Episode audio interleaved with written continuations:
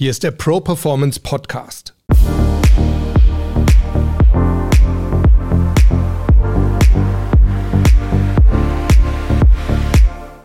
Ich bin Harald Dobmeier und wir reden hier über starke Mindsets, über starke Auftritte und wir sprechen mit starken Persönlichkeiten, die uns ihre Erfolgsgeheimnisse verraten.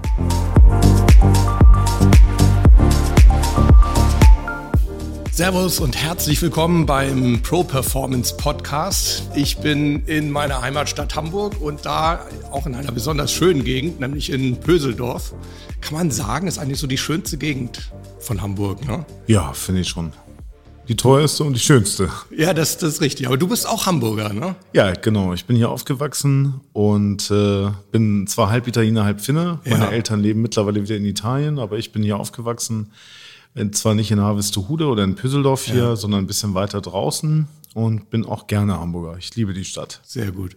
Und bevor wir dich weiter reden lassen oder ich über dich rede, möchte ich natürlich ähm, euch auch meinen Gast kurz vorstellen. Das ist Marco Sinervo. Er hat ein Buch geschrieben, das ordentlich für Schlagzeilen gesorgt hat in den letzten Wochen. Hast du damit gerechnet?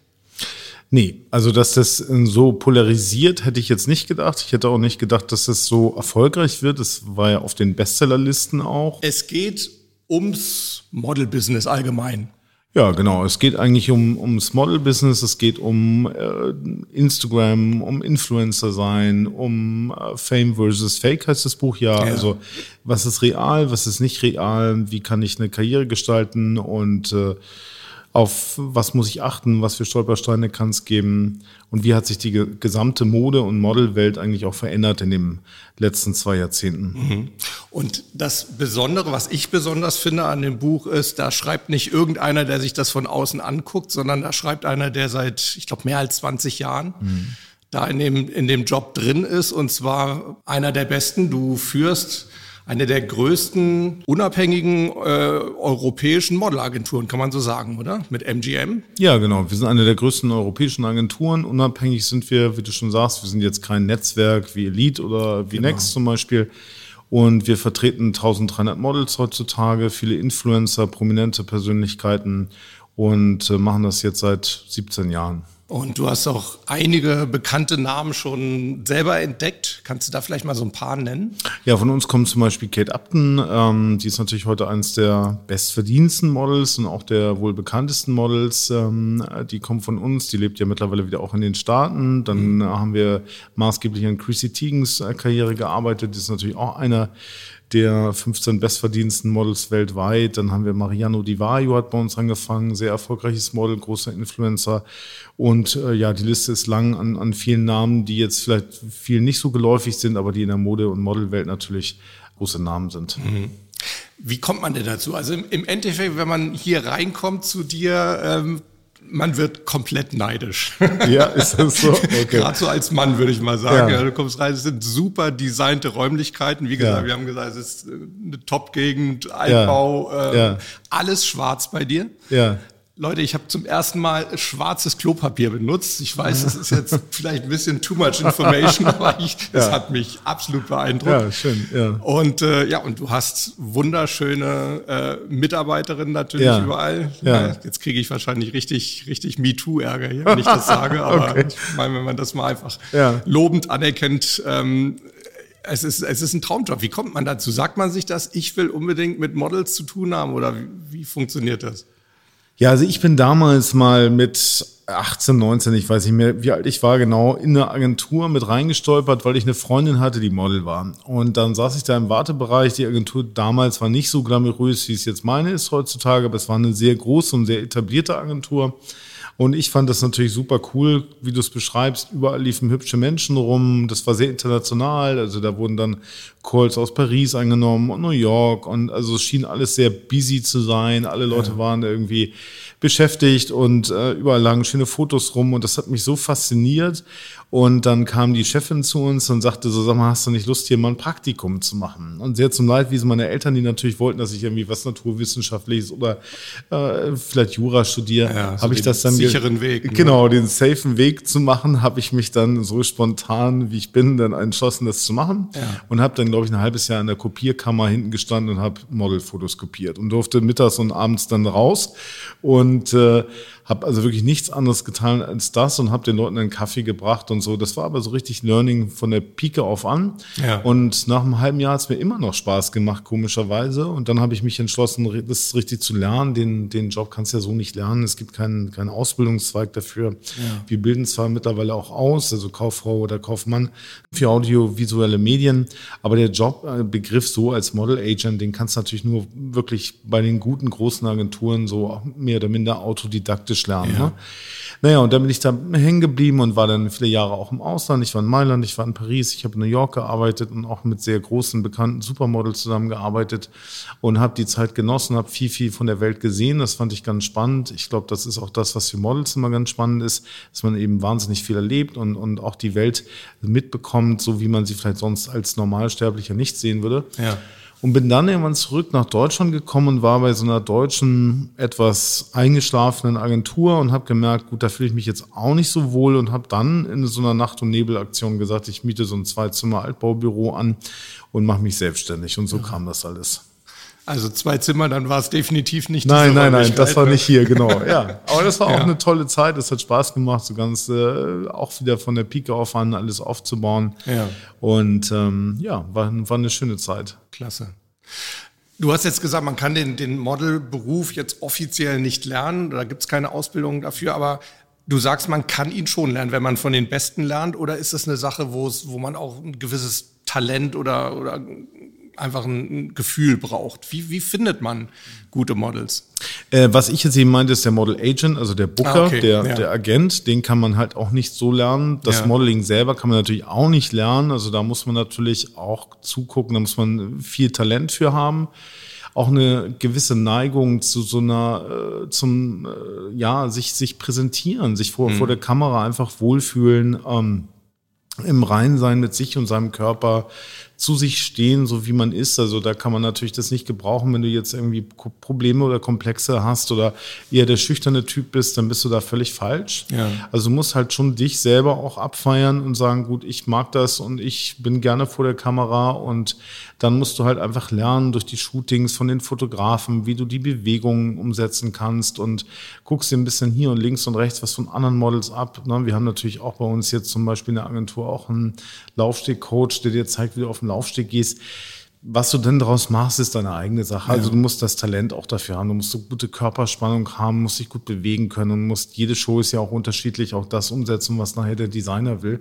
Da gehört meines Erachtens auch immer eine Prise Fantasie dazu und rein, so eine Empathie und ein Reinfühlungsvermögen auch in das, was präsentiere ich da gerade, welches Brand präsentiere ich und was, was erwarten die Leute von ja. mir so wie du das jetzt erklärst, habe ich das Gefühl, nicht jedes schöne Model äh, oder nicht jedes schöne Mädchen kann unbedingt auch modeln. Also da gehört ganz offensichtlich schon deutlich mehr noch dazu. Wie ist das mit, mit, mit Charisma oder mit Persönlichkeit? Spürt man das auf Fotos oder kannst du sagen, keine Ahnung, die braucht keine Persönlichkeit, die, die kommt einfach auf dem Foto gut rüber? Ja, ich meine, den Typ gibt es natürlich auch, dass du jetzt jemanden hast, der ganz fotogen ist, ganz schüchtern ist. Ähm, solche Versuche habe ich früher oft gemacht, dass ich dann auf Biegen und Brechen dann trotzdem eine Karriere aufbauen wollte mit jemand, der gut aussieht, äh, sehr fotogen ist, aber trotzdem eigentlich, wenn du ihn live siehst, so im Gespräch überhaupt nicht überzeugt. Mhm. Ich habe aber daraus auch gelernt, das Leben ist eben vielfältig. Das mag mal für ein oder zwei Shootings gut gehen, aber im Großen und Ganzen brauchst du auf jeden Fall Charisma und auch eine gute Personality dafür, weil du ja immer wieder auch in andere Rollen schlüpfen musst. Und ja. ich meine, man muss es dir ja auch abnehmen, wenn du jetzt zum Beispiel eine Kampagne hättest für Lotto gewinnen, äh, ja, und du, du musst die, die strahlende Lottogewinnerin spielen und du kannst nicht lachen und du kannst dich nicht in diese Rolle reinversetzen, jetzt mal ganz äh, profan gesagt, ja. dann bist du halt einfach raus. Ne? Und rein nur Laufstegarbeit oder nur Fashion-Shoots zu machen, davon kannst du nachher auch am Ende nicht leben. Also mhm. die Jobs, die du kriegst, die sind schon vielfältig und je flexibler und je wandlungsfähiger du bist, desto mehr Chancen hast du eben auch auf eine Karriere. Ja. Das heißt, es gehört Persönlichkeit dazu, aber trotzdem auch ein bisschen schauspielerisches Talent, wenn du sagst, ich muss mich in Rollen reindenken irgendwo?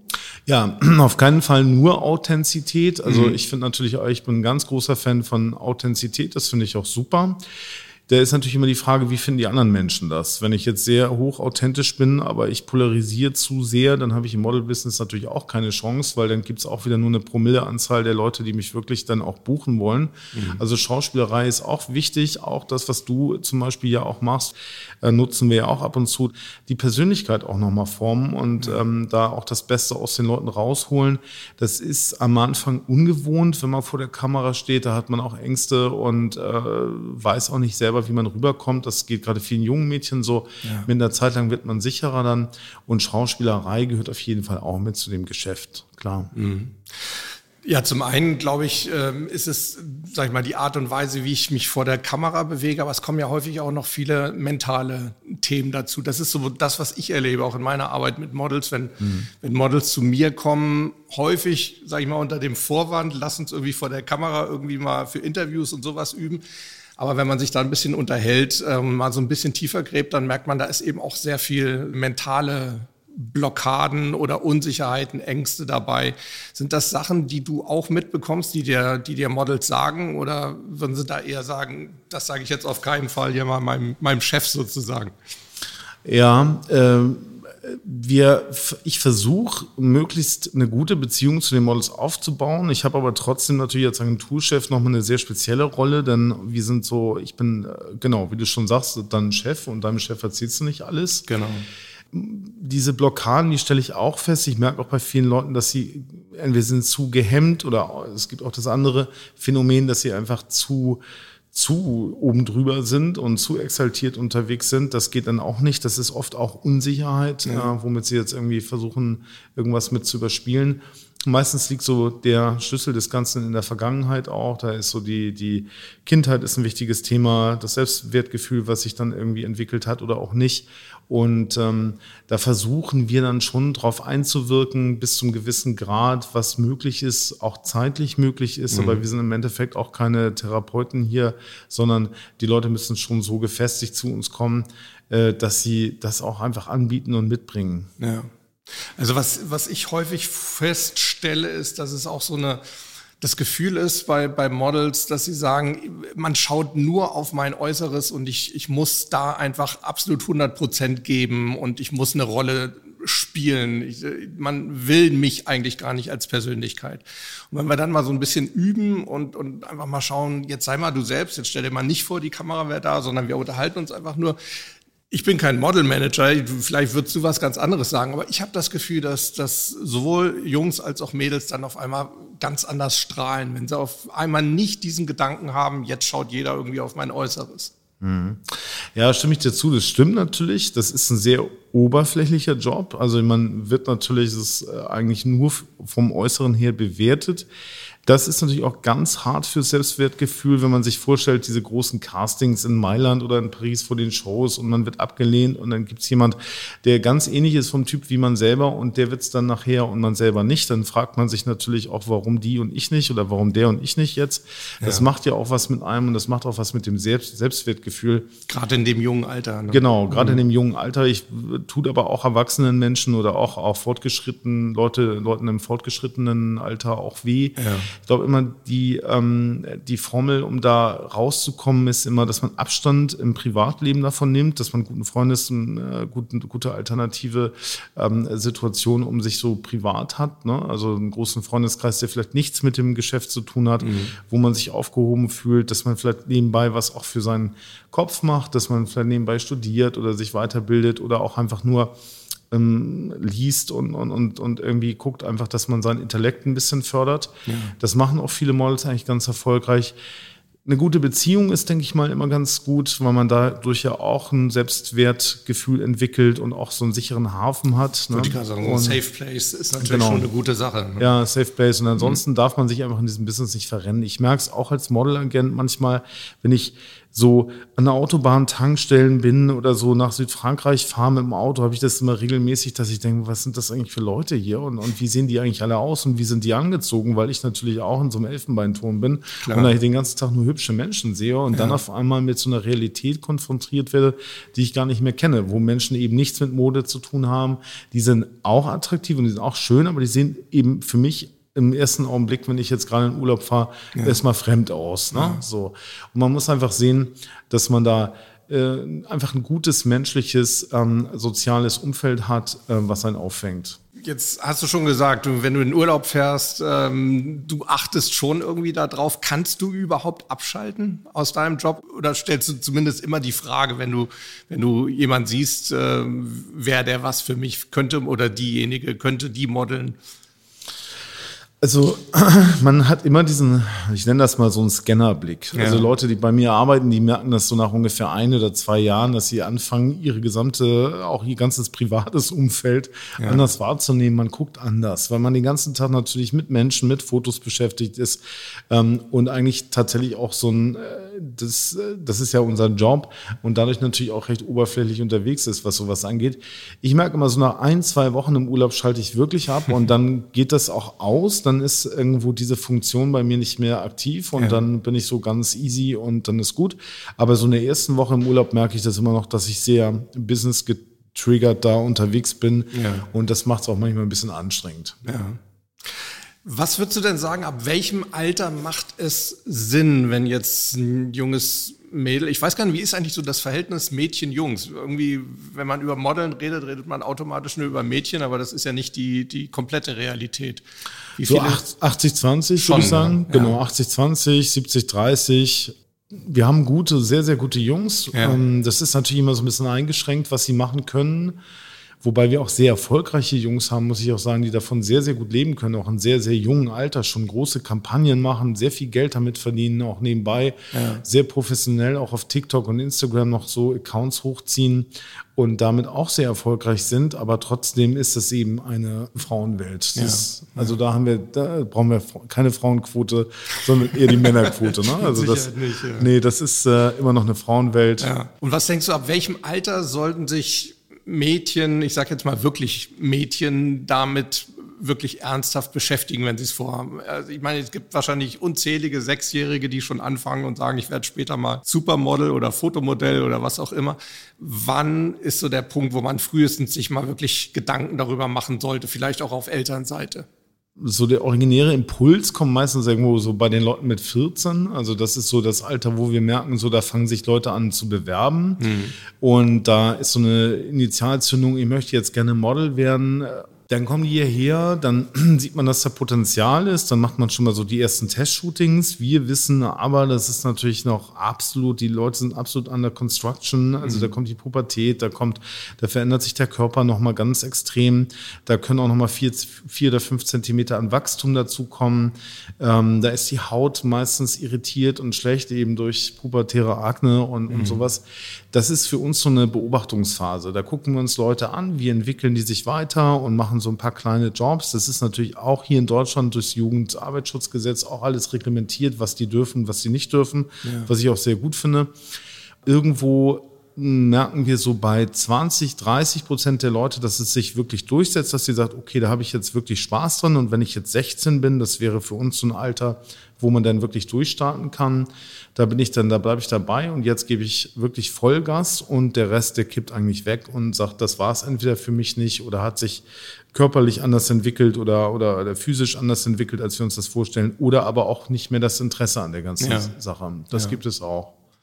Was würdest du denn Eltern empfehlen, wenn Mädchen mit 13, 14 sagen, ich will Model werden, Papa, geh mal mit mir zu MGM nach Hamburg? Lass uns mal vorstellen. Ja, ich denke mal, ja, also es ist, ist ja nur, kann ja nur positiv sein. Ich meine, wenn man damit Erfolg hat, ist das eine tolle Sache und dann kann man das gut machen und damit kann man ja auch viel Geld verdienen und ich finde, man sollte seinen Kindern auch so einen Traum nicht verwehren.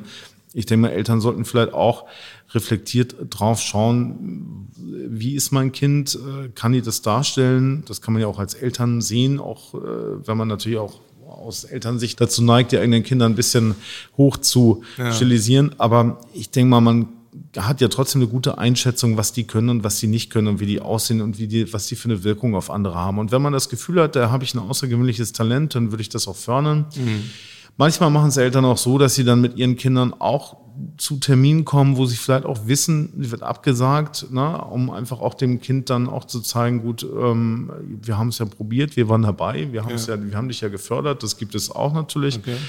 Ich denke mal, man sollte seinen Kindern ja generell nichts verwehren, was denen Spaß macht und eine Erfahrung ist es ja immer wert. Aber wie gesagt, man sollte darauf achten, dass das Kind auch wirklich das Potenzial hat, damit sich nicht nachher irgendwie ja, nachher eine böse Klatsche einfängt, die dann auch wieder was mit dem Selbstwertgefühl macht. Mhm. Also der Gang in eine Agentur, das merken wir immer, ist für so eine 14- oder 15-Jährige schon ein ziemlich großer Schritt und da geht man auch sehr aufgeregt rein und eine Ablehnung ist auch erstmal äh, schwer zu verkraften ja. und, und, kratzt auch am Ego. Ja, das ist wahrscheinlich auch die Art und Weise, wie man mhm. so eine Ablehnung dann rüberbringt. Ne? Ob man da wirklich mhm. sagt, ja, es reicht nicht oder ob man jemandem dann sagt, du, du hast eine tolle Persönlichkeit, aber ich glaube, die kannst du woanders besser einsetzen. Ja, man versucht das immer positiv zu gestalten und äh, auch, wie du eben auch richtig sagst, du hast da auch noch Talente, die du vielleicht positiver umsetzen kannst oder es gibt auf jeden Fall noch einen Platz auf der Welt, wo du dich mehr entfalten kannst als ja. hier. Auf der anderen Seite gibt's auch so die Leute, die sind so, die arguen dann mit dir da rum und, und nerven dann total und äh, sehen es dann einfach auch nicht ein. Aber was wäre denn, wenn? Und wenn ich meine Haare kürzer schneide, und das ist eben auch dieses Ding, was viel durch Heidi Klum, durch GNTM mhm. befeuert wurde, dass die Leute dann anfangen zu diskutieren mit dir und da musst du dann auch irgendwann sagen, nein, es passt einfach nicht. So, mhm. weil du zu klein bist oder weil irgendwie ich, äh, weil es einfach nicht passt. Fertig mhm. aus. Ja gute Überleitung, die du mir da gegeben hast. Ja. GNTM müssen wir natürlich auf jeden Fall drüber reden, weil du hast da schon eine sehr eindeutige Meinung zu. Du hast in deinem Buch geschrieben, du fandst grundsätzlich, als du das erste Mal davon gehört hast, von diesem Projekt, warst du recht angetan, hast dich darauf gefreut, aber dann, glaube ich, schon nach der ersten Staffel oder während der ersten Staffel gemerkt, das hat eigentlich mit dem realen Model-Business nicht wirklich was zu tun. Ja, also grundsätzlich war ich erstmal angetan, weil ich es auch gut finde. Ich finde Casting- und Talentshows immer gut. Das gibt auch einen gewissen Fame. Äh, ne? Das war ja damals auch noch recht jungfräulich, das ganze Projekt, also auch nicht negativ belastet. Also insofern war ich im Gegensatz zu meiner, zu meinen Mitbewerbern auch gar nicht negativ dazu eingestellt. Ich fand das eigentlich eine ganz gute, ganz gute Idee. Aber mir ist dann eben schnell aufgefallen, wie beliebig das alles ist und wie lieblos das auch gestaltet wurde und dass dann auch ähm, Gier frisst Hirn, also da auch von dem Günter Klum dann auch mit seiner kleinen äh, selbstgemachten Agentur irgendwo mhm in Untertupfingen dann also versucht wurde, auch alles aus den Leuten rauszuquetschen, was geht. Und das fand ich dann wiederum sehr unprofessionell. Ja. Und ähm, das hat sich dann ja so weiter skaliert und ist heute hat es einfach eine absurde äh, Dynamik erreicht, ähm, die man eigentlich gar nicht mehr fassen kann, wenn man davor sitzt und hat auch tatsächlich mit uns auch gesellschaftlich was gemacht, was ich auch nicht vermutet hätte. Aber die Leute sind eben dadurch, dass sie jetzt, ich weiß nicht, die 14., 15., 16. Staffel davon gesehen haben, auch mittlerweile so gebrainwashed, dass sie denken, das ist die Modelbranche, die, was uns da vorgelebt wird. Mhm. Und haben ganz absurde Vorstellungen davon, wie das hier so ähm, vor sich geht. Gibt, gibt ja so ein paar Punkte, die du auch in einem Buch angesprochen hast, wo du sagst, das hat nun wirklich mit dem, mit dem Model-Dasein oder mit, mit dem auch Model-Casting nichts zu tun. Das geht los irgendwo beim, beim Umstyling.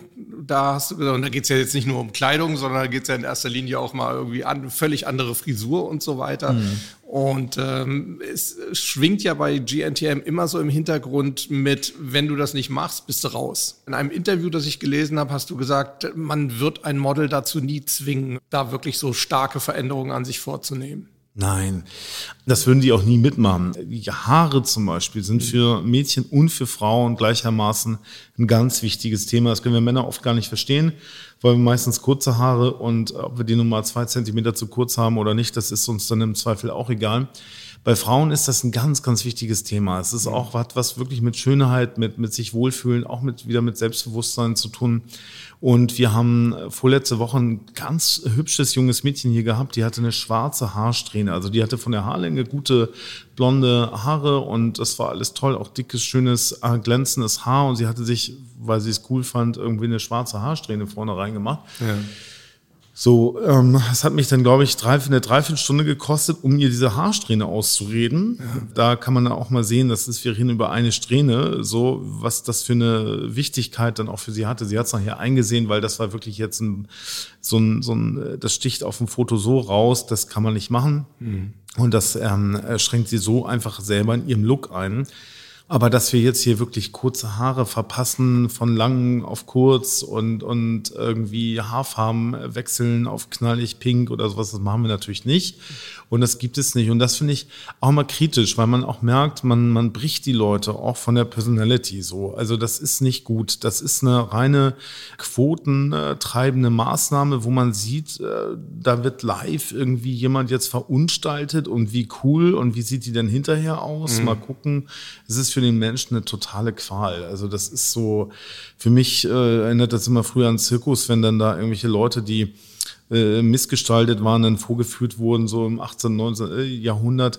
So ähnlich ist das auch. Das ist einfach, das, das äh, ist diese Publikumgeilheit auf dieses Thema, oder wird jetzt jemand komplett mal äh, verändert, wir schauen uns das mal an, bringt aber den Kandidatinnen dann auch nicht ja. viel. Ja, ich glaube auch, das ist wahrscheinlich so eine Sache, die, die steckt in uns Menschen drin irgendwo, ne? so eine gewisse Sensationslust. Ja. Und wenn wir sehen, da fühlt sich jetzt einer nicht wohl oder da wird einer gebrochen oder irgendwo in einer gewissen Art auch gedemütigt, ist vielleicht ein etwas zu starkes Wort, aber ich glaube, es geht in die Richtung. Ja. Dann gucken wir da gerne hin. Ne? Thema Nacktshooting ist ja, ist ja genau dasselbe. Auch da sagst du, wird man ein Model nie zu zwingen und ist, glaube ich, auch eigentlich sehr selten üblich. Ne? Nee. Also wir machen im Jahr so um die, mit den vielen Models, die wir haben, so um die 3.000, 4.000, wenn nicht noch mehr Buchungen, also Model-Bookings ne, von Kampagnen bis zu TV-Drehs und, und, und whatever. So, und da kann ich dann auch an einer Hand abzählen, ähm, wie viel Themen, äh, wie viel Shootings davon wirklich nackt waren. Mhm. Und nackt äh, ist dann meistens so, man sieht keinen Schambereich, man sieht, äh, das ist black and white, das ist sehr hochästhetische Geschichten, das kann ein bisschen in die medizinische Richtung gehen, dass man eben sagt, gut, da ist eine Firma, die Rückenpflaster herstellt, so, und dann sehen wir nackten Rücken oder irgendwie sowas, oder so, es gibt manchmal Stern und, und Spiegel, die machen auch so Cover, wo es um Gesundheit geht, da sieht man dann so nackten Menschen drauf, sowas kann das sein. Mhm. Oder dann eben auch mal aus Magazinen wie GQ oder so, so leichte erotische Geschichten, aber ganz, ganz dezent alles. Ein reines Nacktshooting oder dass Leute jetzt hier auch in der Agentur nackt rumlaufen müssten oder so, das gibt's nicht. Und mhm. das wäre ja fatal. Das ist auch würdelos und das finde ich auch total daneben. Und das ist auch wieder Quotentreiber natürlich, ganz klar weil man sieht auch, dass sich die Leute zu Recht auch zieren. Ich meine, Nacktheit ist eben was sehr Persönliches, sehr Privates, ja. dass da vielleicht dann auch die, die Lebenspartner dann auch nicht so gut drauf reagieren, wenn sich jetzt ihre Freundin da komplett nackt im Fernsehen zeigt und die ja. Eltern auch nicht. Ja. Es ist ein hoch spezielles Thema, weiß der Sender auch und wird auch deswegen gemacht. Mhm. Mhm.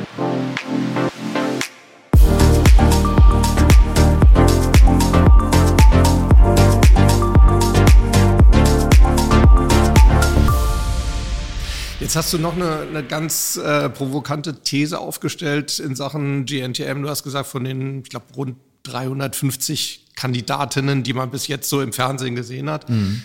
gibt ja noch sehr viel mehr, die gar nicht erst ins Fernsehen reinkommen, dann in die Sendung. Ähm, darunter ist kein Topmodel. Du hast da noch, noch kein Topmodel gesehen. Mhm. Da staunen die Leute natürlich schon, wenn sie sagen, ja, wieso, wir haben doch, wir haben doch 17, 17 Topmodels gekürt gesehen. Aber ja. da wird zu sagen, keine von denen hat wirklich das Potenzial zum echten Topmodel? Nee, also ich denke, dass da ein paar äh, dabei waren, die mit sehr viel eigener Kraft, ähm, also ich sage jetzt mal Stichwort Lena Gerke zum Beispiel, auch sich eine Karriere aufgebaut haben, die so ein bisschen so ein, so ein Hybrid ist aus äh, TV-Entertainer, durchaus auch erfolgreichen Model. Also ja. ich definiere Topmodel, Fragezeichen, ist natürlich Topmodel, ist nochmal eine Stufe drüber. Das ist sie jetzt definitiv nicht, aber ich meine, sie ist auf jeden Fall in, in Deutschland durch die Sendung ein bekanntes Model geworden. Und dann äh, ist sie so ein Hybrid zwischen äh, Entertainer, Model und vielleicht noch Influencer. Und äh, die, dann sind ein paar ganz spannende Influencer dabei rausgekommen. Das haben die aber mehr oder minder auch selber gemacht. Aber rein so ein Topmodel würde ich jetzt nicht sagen. Also, dass da irgendjemand wäre, den man international kennt und sagt, sagt, okay, das ist jetzt ein großes Topmodel geworden. Mhm. Das gibt's einfach nicht. Ja. Aber immerhin sind ein paar Leute dazu gekommen, dass sie sich davon, dass sie davon gut leben können. Jetzt aus der Vergangenheit, egal in welcher Form es jetzt ist, eben ob als Influencer oder auch vielleicht im TV, dass sie davon einigermaßen gut leben können und dass es sich dann für sie zumindest gelohnt hat, dass sie da mitgemacht haben. Ja. Guckst du die, die Sendung regelmäßig oder sagst du, das tue ich mir gar nicht erst an, das hat mit meiner Branche nichts zu tun?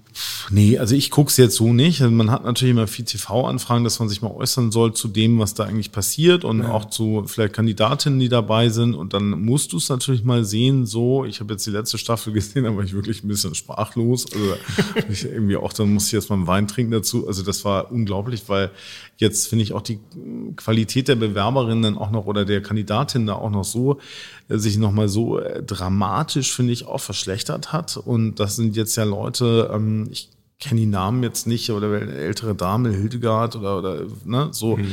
die da ähm, aufgetreten ist, wo man also wirklich dachte, oh Gott, das ist äh, wirklich jetzt ein bisschen surreal, ja. was da so passiert. Ne? Ja. Und äh, das hat jetzt wirklich mit dem Model überhaupt nichts mehr zu tun. Ne? Mhm. Ja, es ist halt ähm, schlimm, weil sie jetzt, nachdem sie jetzt dann jetzt wirklich da auch ein Jahrzehnt lang die Leute gemobbt und gedisst hat, aufs wirklich aufs Härteste, also was ich als Agentur gar nicht machen dürfte. Mhm. Also die war ja wirklich wirklich ähm, richtig hart auch in, in, in der Ansage, äh, isst man keine Pommes oder da, du äh, schlapperst da so über den Laufsteg und so, guck dir mal deine Beine an und so. Wir mhm. erinnern uns, fängt sie nun an, das Thema Diversity für sich aufzunehmen und zu besetzen und besetzt es dann eben auch noch falsch. Und das ist eben finde ich auch nochmal wirklich schlecht, äh, weil sie ganz genau weiß und deshalb sind ja auch viele Kunden auch abgesprungen ähm, von, der, von der Sendung, also die jetzt eventuelle Verträge mit den Models hätten machen können, weil die eben auch sagen, das geht nicht und das hat auch mit Diversity nichts zu tun. Und ich finde, das ist dann nochmal mehr eine Qual für die Leute, die jetzt vorgeführt werden und äh, denen man dann vielleicht irgendwann irgendjemand mal erklären muss, dass man mit Konfektionsgröße 58 oder mit Körpergröße 1,60 Meter eben dann doch auch kein Model wird. Das muss mhm den halt irgendjemand nochmal erklären dann mhm. irgendwann. Mhm. Ja, das wird halt irgendwo suggeriert. Man hat so das Gefühl, die, die Message ist die, eigentlich kann jeder Model werden. Ja, so ein bisschen so. Und das, sie bedient halt so ganz, ganz, ganz einfache Klischees immer mit dem ganzen äh, und, und, und äh, so Stereotypen und das nervt auch. Ich finde, das ist so wahnsinnig nervig. Da ist dann ein, dieses eine Mädchen gewesen, die hat eine ähm, eine, eine beeindruckende Lebensgeschichte, auch eine traurige Lebensgeschichte hinter sich, was natürlich aber auch nicht rechtfertigt, dass sie jetzt Model werden kann. Auch sowas erlebe ich hier tagtäglich, dass Menschen auch kommen und sagen, ich habe eine ganz schlimme Geschichte hinter mir, ich bin äh, nach Deutschland migriert oder ich habe in, in meinem Heimatland schlimme Dinge erfahren. Ähm, das tut mir auch immer sehr leid, aber es macht einen trotzdem nicht zum Model. Also das, für ein Model muss man natürlich auch irgendwie noch die, die Physis haben und die Optik haben auch und äh, muss auch das Talent dafür haben. Mhm. Und was ähm, das Thema äh, Plus-Size zum Beispiel angeht, da sind natürlich auch Grenzen gesetzt und eine Konfektionsgröße 58 geht dann eben auch nicht mehr. Und das weiß Heidi Klum auch, weil auch keine Kunden auf dieses Maß schneidern. Mhm. So, wie soll das funktionieren? Oder eine 1,60 Meter 60 große, das kann nicht gehen. Wie soll die die auf dem Laufsteg laufen. Und im Umkehrschluss dann auch wieder eine 1,90 Meter große geht auch nicht. Ja. Und das finde ich so schade, weil da steht immer noch drüber Germany's Next Topmodel. Ich meine, das hat was mit uns hier in Deutschland zu tun und ich meine, wir stehen ja auch dafür und ich finde das so schade, dass dieses Format also immer billiger und immer trashiger wird. Mhm. Und eigentlich geht ja der Vorwurf dann auch nicht an Heidi Klum mehr, sondern auch an Pro7, warum sie sowas eigentlich äh, ausstrahlen. Weil es Geld bringt. Weil es Geld bringt, bringt, genau, weil es Quote bringt. Ob das dann nachher eine gute Quote ist, ich meine, es gibt ja jetzt schon mittlerweile auch sehr viele andere Stimmen, auch von Ex-Kandidaten. In meinem Buch äh, erzählt auch Hanno Tida ein bisschen was mhm. über die Show. Und ich habe auch angefügt, so ähm, wie ich so den Verlauf von vielen, die da mitgemacht haben, auch erlebt habe, auch zum Teil wirklich sehr, sehr tragisch. Und ähm, jetzt gibt es so viele Stimmen auch, die sich äußern. Auch Rezo hat das Thema aufgegriffen, wie schlecht das eigentlich ist. So, ob das dann nachher eine gute PR-Veranstaltung für ProSieben ist, weiß ich nicht. Würde ich jetzt eher mal nicht unterschreiben. So, und vielleicht sollte man darüber mal nachdenken, ob man das wirklich ähm, so weiter fortsetzen möchte oder ob man vielleicht auch mal ein bisschen werterhaltende und sinnstiftende Unterhaltung auch mhm. mal wiederbringt. Ich finde das schon ganz wichtig. Ja. Lass uns noch einmal kurz so auf das, auch auf den mentalen Aspekt zurückkommen, weil so eine Thematik, die ich auch häufig mitbekomme äh, im, in der Arbeit mit Models, ist so dieser Gedanke, ähm, zum einen eben, ich, ich werde aufs Äußere reduziert, beziehungsweise das, das ist eben mein Human Capital, das ist das, ähm, was ich verkaufe, was mir abgekauft wird. Mhm. Aber ich habe eben nicht hundertprozentig Einfluss darauf. Sei es jetzt Stress, sei es Umweltfaktoren, sei es aber halt einfach auch, auch dieser, dieser Alterungsfaktor. Mhm. Ähm, ist das nicht eine, eine mental eine wahnsinnig harte Sache für Models, wenn sie jetzt gerade älter werden, mit dem Thema umzugehen? Oder hast du da irgendeinen einen Ansatz, den du den Models mitgeben kannst? Naja, es gibt ja diesen altbekannten Spruch, das Glas ist halb leer oder halb voll. Und ich denke, so kann man es auch sehen. Jemand, der äh, außergewöhnlich attraktiv ist und damit auch die Chance und das Privileg auch hatte, als Model zu arbeiten, der kann ja erstmal schon mal dankbar sein. Denn mhm. ähm, der hat ja schon mal Dinge gemacht, die jemand anders gar nicht machen konnte und war auch ausgewählt. Das ähm, es irgendwo biologische Grenzen gibt für das Ganze, ist klar. Das muss man sich von Anfang an auch klar machen. Das gibt es aber genauso auch im Leistungssport. Jeder weiß irgendwo mit, mit, mit Ende 20 ist man dann eben auch nicht mehr so leistungsstark, wie man es früher war. Ich denke, es ist einfach vernünftig, sein Leben vielleicht auch, so tue ich es, auch ein bisschen in Etappen zu denken und zu mhm. sagen, gut, das ist jetzt eine, ähm, vielleicht auch eine Etappe, eine Dekade in meinem Leben, in der ich das machen kann und überlege dann aber auch vielleicht schon mal, was ich dann im Anschluss dann machen kann. Und für dieses Leben, was ich jetzt gerade führe, ähm, bin ich sehr dankbar. Also ich jetzt zum Beispiel kann meine Agentur ja auch nicht mm, fortführen, bis ich 70 bin, weil ich dann gar nicht mehr hinterherkommen würde.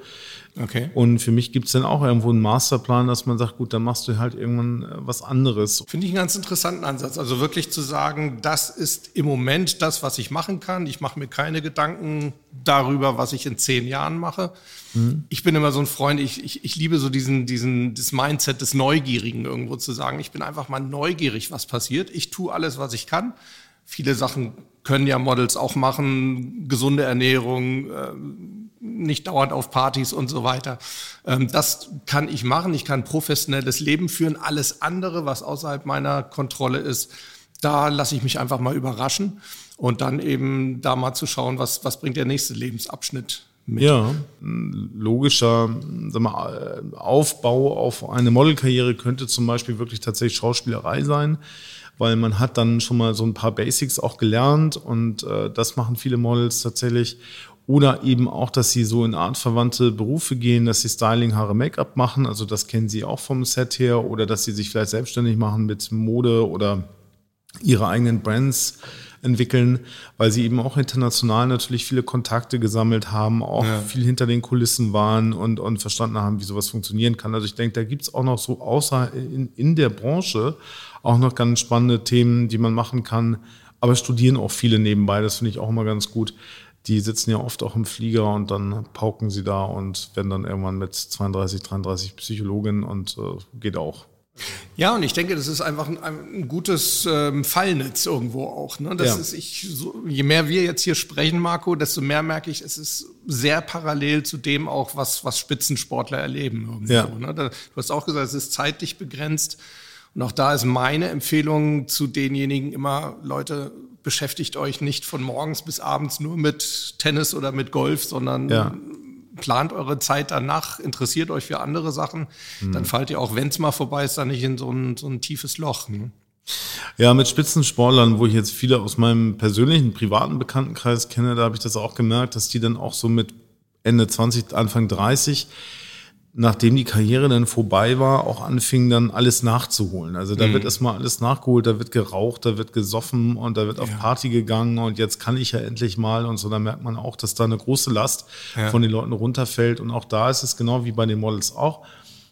Einige sind desperate und lost dann in der Welt, in der sie nicht mehr so ganz klarkommen und andere haben es aber dann auch vielleicht ganz gut vorgesorgt, haben auch dann andere Themen, die sie schon vorher geplant haben und nutzen vielleicht auch die, die kapitalen äh, Themen, die sie jetzt gesammelt haben, also das, äh, vielleicht das Vermögen, was sie aufgebaut haben, um dann daraus etwas Neues zu gestalten. Und mhm. da ist ja die Welt auch heute sehr bunt und sehr offen und da gibt es ja ganz viele Optionen. Ja. Bei Sportmanagements ist es ja häufig so, dass die auch ihre Sportler dann schon so ein bisschen auf das Leben danach vorbereiten. Gibt es sowas im Modelbereich auch? Nee, also ich glaube, dass das Sportmanagement, so wie ich es auch kenne, wir kooperieren ja viel mit IMG. IMG ist auch eine ah, große ja. Modelagentur, ja, ja. die aber auch eigentlich aus diesem Sport, aus der, Richtig. aus der Sportlerbetreuung kommt. McCormick. Genau, ähm, die sowas machen. Ich denke mal, im Sport ist doch noch spitzer gestaltet, weil da sind ähm, die Manager, die äh, die Sportler betreuen, die haben auch meistens nur ein oder zwei äh, die äh, Accounts, sag mal, die sie betreuen. Wir haben ja doch schon mehrere Leute, die wir hier betreuen und wir können einfach das zeitlich gar nicht so richtig abbilden. Also da ist unser Model-Business nicht so auf Personality Management gepolt. Ja. Ähm, ich denke mal, ist ähm, klar, man redet drüber, aber äh, es fehlt einfach an Zeit, um, um auch da wirklich jetzt so ein ganz äh, gezieltes Management abzugeben. Das geben wir dann manchmal eher außer Haus, dass wir ja. sagen, gut, wir kennen jemanden, mit dem kannst du mal reden oder informier dich doch mal hier. Und da haben wir vielleicht so Freunde des Hauses, die da manchmal einspringen dann. Ja, super. Marco, ich habe zwei Fragen zum Abschluss. Zum einen hast du mich eben auf, auf die Frage gebracht, du hast selber gesagt, selbst du glaubst, dass du deinen Job nicht ewig machen kannst. Ähm, was planst du denn danach? Oh, da habe ich 100 Ideen. Also ich glaube, es gibt Mitbewerber von mir, die sind sehr alt und ähm, finde ich machen das auch sehr schlecht mittlerweile, weil sie einfach oben drüber sind. So ja. und ich glaube, dass in dieser neuen Zeit man ähm, so schwer hinterherkommt, auch dass irgendwann Schluss sein muss. So ich würde dann gerne, also ich habe eigentlich tausend Ideen, äh, die ich immer schon mal gerne machen wollte. Das fängt an mit einem eigenen Weinberg haben, das fängt an mit einem, mit einem Hotel zu haben, vielleicht verbinde ich das mal so. Ähm, das hat was mit Gartendekoration, interessiert mich. Also so alles, was liegen bleibt. Also ich bin ja jemand, ich habe ja auch immer nur gearbeitet und eigentlich mir zwar schöne Bücher gekauft, in die ich mal ab und zu mal reingucken wollte und auch viel gesehen, aber irgendwie bin ich nie zu dem Thema gekommen, dass ich mich damit mal intensiv beschäftigen konnte. Mhm. Und ich glaube, ich genieße die Zeit, wenn ich irgendwann, das ist ja nur noch lange nicht so weit, aber wenn es irgendwann mal sein sollte, habe ich für mich eben auch den Plan, dass ich dann auch etwas für mich sehr Sinnstiftendes tun möchte, was nochmal so ein neues, neuen Lebensabschnitt bringt und ja. auch das andere dann auch irgendwann beerdigen werde. Ja. Ich glaube, du bist jetzt 47? Ja, genau. Also zehn Jahre will ich noch machen okay. und dann ist, glaube ich, auch gut. Das wäre die Frage gewesen. Ja. Nein, ich habe ein sehr gutes Team hier auch sitzen ja. und wir sind, das ist ein sehr junges Team und sehr großes Team. Ja. Und ich denke mal, es ist auch längst nicht mehr so, dass man alles selber machen muss. Natürlich nicht. Wir haben ein Social Media Department, wir haben sehr gute Agents für die verschiedenen Länder und, und viele internationale Booker und Scouts und das funktioniert auch ganz gut. Ich bin oft auch noch da, um das Ganze so zusammenzuhalten und mhm. ähm, bestimmte wichtige Kunden auch zu betreuen und so und fliegt natürlich auch immer noch sehr viel durch die Gegend. Aber ich meine, an sich so dieses Business, dass es mich dann, ob es mich in zehn Jahren noch so triggert, wage ich jetzt auch mal zu bezweifeln. Also ich glaube, ja. da wird es doch auch andere Themen geben, die mir inhaltlich noch mal mehr geben würden. Ja. Kannst du auch neugierig bleiben dann. Ja, bin ich. Ne? Ja, und ich denke, ja. das ist wichtig, dass, dass wir das alle bleiben. Ne? Und ich gerade auch heute in dieser ganzen Jobsituation, das verschiebt sich ja auch alles bei Leuten. Äh, ich höre das oft so, dass dann äh, Jobs äh, komplett eigentlich neu gestaltet werden, ob das im Homeoffice ist oder irgendwo, dass, dass Menschen vielleicht zwei Positionen auch mal annehmen und in zwei unterschiedlichen Bereichen auch tatsächlich arbeiten, dass Stellen zusammengestrichen werden und, und neu erstellt werden. Ich glaube, wir sollten unbedingt neugierig bleiben und auch wach und offen und für alles, was kommt, weil die Welt sich ja auch doch parallel, also äh, permanent auch verändert. Ne? Ja, ja. Letzte Frage. Wenn du es könntest, was würdest du denn dem 18-jährigen Marco Sinervo mit auf den Weg geben mit deiner jetzigen Erfahrung? Ich glaube, ich würde äh, mir selber mitgeben, dass, äh, was ich manchmal bereue, dass ich doch klarer auf die ähm, Qualität achte. Also was mich manchmal gestört hat, ist in meinem Leben, dass ich mich oft habe irgendwie dann doch dazu durchgerungen, mit Models vielleicht zu arbeiten, wo ich irgendwie so das Gefühl hatte, es ist nicht so richtig was und okay. dachte aber, ich probiere es mal aus, sondern dass ich stringenter bin in der Auswahl, stringenter bin in der Selektion und eigentlich mich wirklich nur an das halte, was auch wirklich erfolgsversprechend ist ja. und nicht ähm, so viele Experimente mache. Das habe ich früher viel getan und das hat doch irgendwo auch Zeit gefressen und mhm. Geld gekostet und ansonsten bin ich eigentlich so mit allem ganz happy. Ja. Ähm, wie lange arbeitest du in der Woche? Hast du da eine Zahl oder machst du dir eine Begrenzung? Äh, ja, ich mache mir tatsächlich mittlerweile Begrenzungen. Ich finde es auch wichtig, weil ähm, ich auch schon mal so ein bisschen äh, leichte Burnout-Attacken hatte. Ja. Ähm, so, das habe ich sehr gut in den Griff bekommen. Äh, ich äh, sehe einfach zu, dass ich am Tag nicht mehr als acht, neun Stunden arbeite. Früher habe ich 14, 15 Stunden gearbeitet. Mhm. Ähm, dass ich meine Flugreisen, die ich ja jede Woche eigentlich auch habe, so ein bisschen bündel und auch gucke, was wirklich jetzt noch wichtig ist für mich. Wie kann ich was verbinden? Dass ich mir die Wochenenden frei halte, was nicht immer möglich ist, ist klar. Mhm. Ne? Aber dass man einfach guckt, dass man den Samstag und den Sonntag vielleicht wirklich einfach mal für sich hat. Ne? Dass ähm, Wochenenden durcharbeiten, das schlaucht wahnsinnig, finde ich. Auch wenn man vielleicht irgendwo anders ist auf der Welt und da eine tolle Zeit hat, vermisst man ja trotzdem sein Zuhause, seine Freunde. Ja.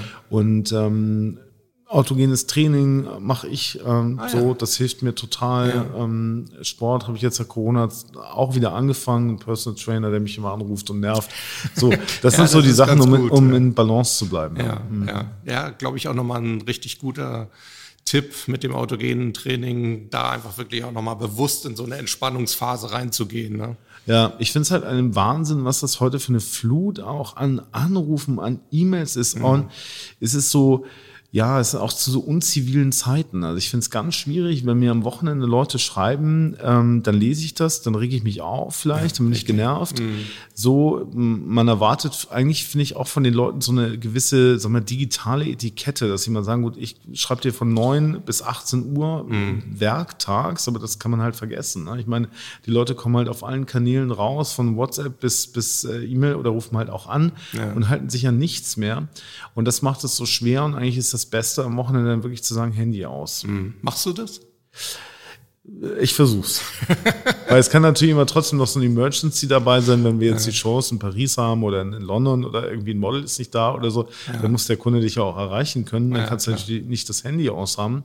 Aber so in der Regel versuche ich das schon, dass ich zumindestens ähm, oder ich gucke nur einmal am Tag drauf oder so, also ich versuche irgendwo mit der ganzen Situation so zu arbeiten, dass es mich möglichst nicht so sehr stresst und dass ich auch vielleicht die Themen, die mir geschrieben werden, dann auch nicht so ernst nehme und auch nicht schon wieder gleich im Arbeitsmodus bin, sondern sage, okay, das kann jetzt liegen bleiben und das geht dann erst am Montag ja, los. Ja.